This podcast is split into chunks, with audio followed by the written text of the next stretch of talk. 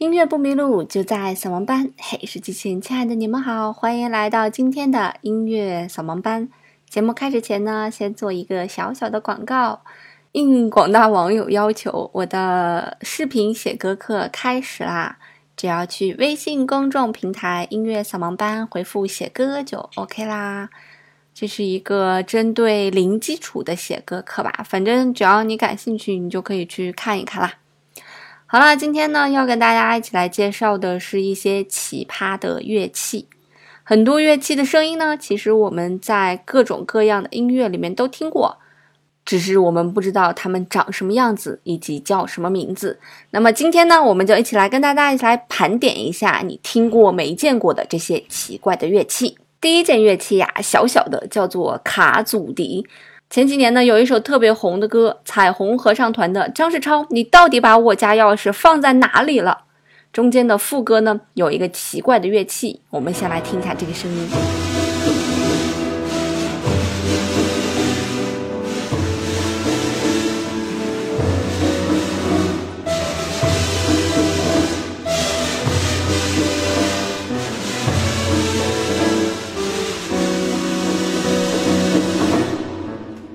那么这个声音呀，就是卡祖笛了。卡祖笛呢，来自于英国。据说啊，它是全世界最简单、最便捷的乐器，非常非常小的一支，跟口琴差不多。它是一个吹奏乐器，也被誉为是最难听的乐器。卡祖笛呢，它非常的特殊啊，它是通过人声哼唱，然后发出了声音，再依靠自身的这个膜片和共鸣管的声音放大。发出刚才我们听见那种嘶哑的、有点像铜管的声音。演奏卡祖笛呢，不需要学乐理，不用背谱子，不用练习就可以演奏了。如果你一窍不通，别人问你你会什么乐器啊？你可以说我会卡祖笛呀。那么这种乐器呢，是在英国非常非常古老的一个乐器哈，常常用在庆典或者特殊的节日当中吹奏。据说这个乐器啊还非常的便宜，一美元就可以买到了。那么常见的卡祖笛的材质呢，一般有木质啊、塑料和金属，所以材质不一样呢，那个音色肯定也就不一样。所以木头是最洪亮的，塑料的声音呢比较的细，比较的准哈。那金属的音量偏小，音色是最细腻的。所以我们会发现，大多数的管乐乐器都是用金属来做的嘛，所以它的声音特质会好一些。那在淘宝上呢，有二十块钱、三十九块钱，还有八十顺丰包邮的，还有德国进口的，也才三十块钱的卡祖笛。最便宜的卡祖笛是七块五毛钱的卡祖笛都有。所以大家如果感兴趣的话呢，可以买一个回来试一试，来玩一玩这个不需要任何乐理和音乐基础就可以玩的乐器。卡祖笛的吹奏呢也比较方便啊。卡祖笛的形状呢，大家可以在图文区看到哈。一般来讲是吹那个比较宽的地方，因为它一块宽一块窄嘛，所以不需要你吹气，只需要你放大声音在里面唱歌就可以了。它就把你本身好听的声音加工成了这种难听的声音，给它放大出来了。这种乐器用在爵士乐里面呢，也会比较多一些。网上有很多卡祖笛的视频教学视频，大家可以去学习一下。当然，也有人一边吹卡祖笛一边弹吉他，效果还是不错的。如果你是一个吉他爱好者，不妨来试一试。当然，也有卡祖笛和 B-box 的合奏，效果也不错。如果你有这样一个朋友，不妨和他一起来试一试。当然，对卡祖笛最诋毁的就是有人说卡祖笛的声音有点像放屁，后面有人跟帖说所有吹不出好声音的笛子都像放屁。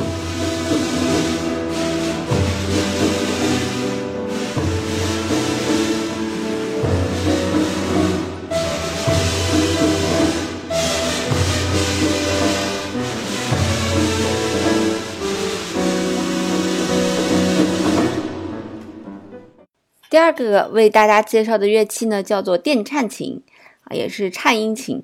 有人讲说，这个琴的声音啊和人声特别相近。它也被誉为呢是交响乐队当中最年轻的一种乐器，在一九一六年诞生于里德乐器公司。那一开始呢是为一些轻喜剧或者一些小丑的杂耍制造的一种非常奇特的乐器啊。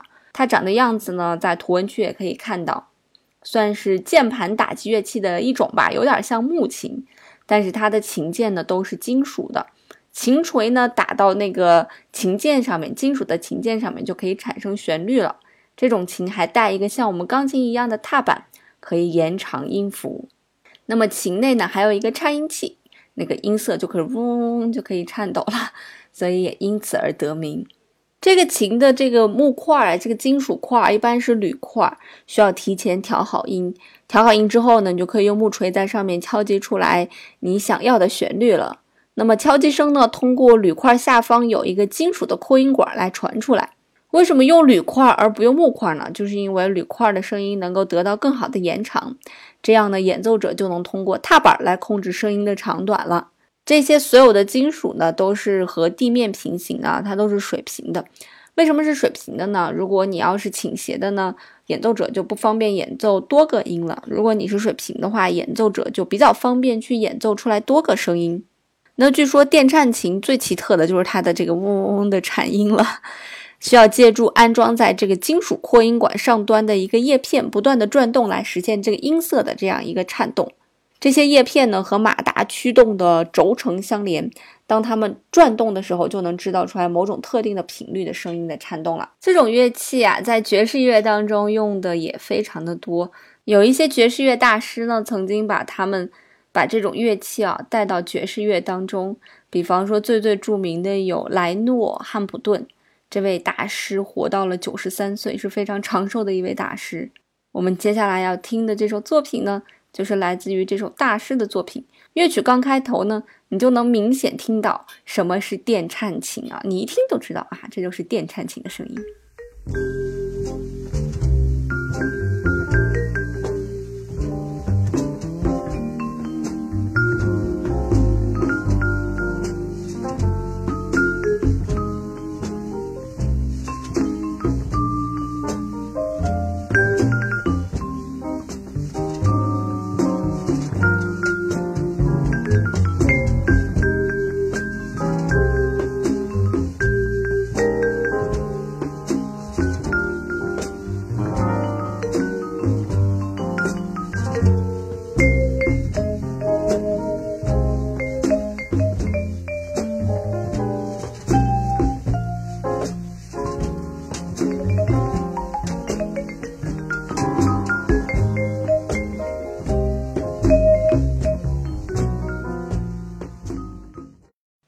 样？刚才这个乐器的声音是不是比卡祖笛要好听一些？那最后为大家介绍的这个乐器呢，它的声音更好听。它的名字叫做玻璃琴，听起来呢就感觉是晶莹剔透的。没错，它的声音呢也是晶莹剔透的。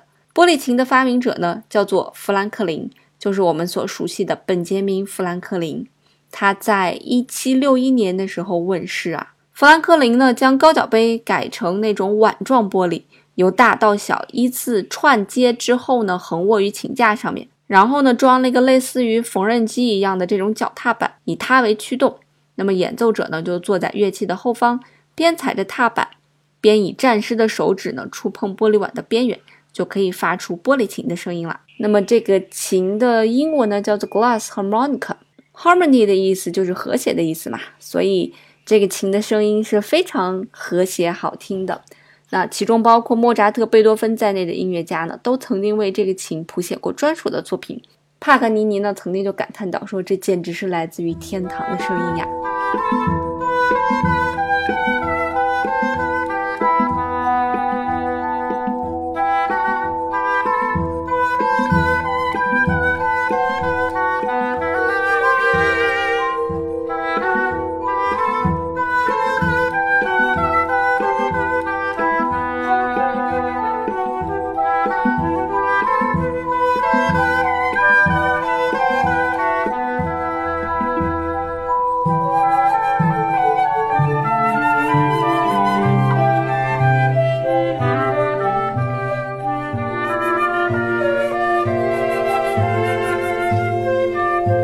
琴在德奥非常的流行，它的外形呢有点像这种小的管风琴一样，通常呢是没有键盘的。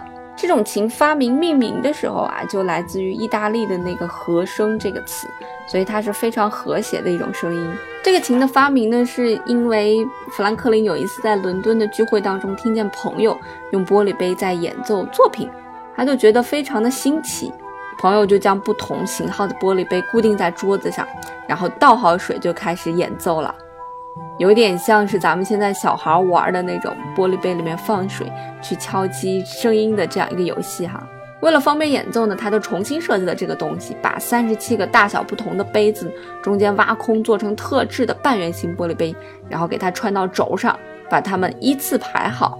有的小杯子呢，外面还要套一个大杯子，但是互相不能接触，一接触肯定就有那种嗡的声音嘛，要保持它声音的纯粹，然后再把它支到箱子上面。放上踏板驱动，这样呢，一件乐器呢就被发明制作出来了。这个琴当时在欧洲非常非常的流行啊，当时的伦敦人复制完这种琴，最高价格要出售到四十个金币，很昂贵的一个价格了。本杰明·富兰克林呢，也把这个琴的音色描述为无与伦比的甜蜜。在十八世纪它再次流行的时候呢，很多大的作曲家，我们刚才讲了，贝多芬、莫扎特，包括理查德·施特劳斯，还有亨德尔。将近一百多位作曲家都为这个神奇的乐器谱过作品。电影呀、流行音乐当中所使用这种玻璃琴的声音，那就更是不计其数啦。今天呢，就暂时先给大家介绍这三种乐器，是不是还蛮有趣的呢？如果大家想知道今天的背景音乐是什么呢？欢迎去微信公众平台“音乐扫盲班”回复歌单，就可以查到今天的背景音乐啦。那在节目的最后呢，让我们在一曲很好听的爵士乐当中结束今天的节目吧。音乐不迷路，就在扫盲班。我们下次再见喽，拜拜。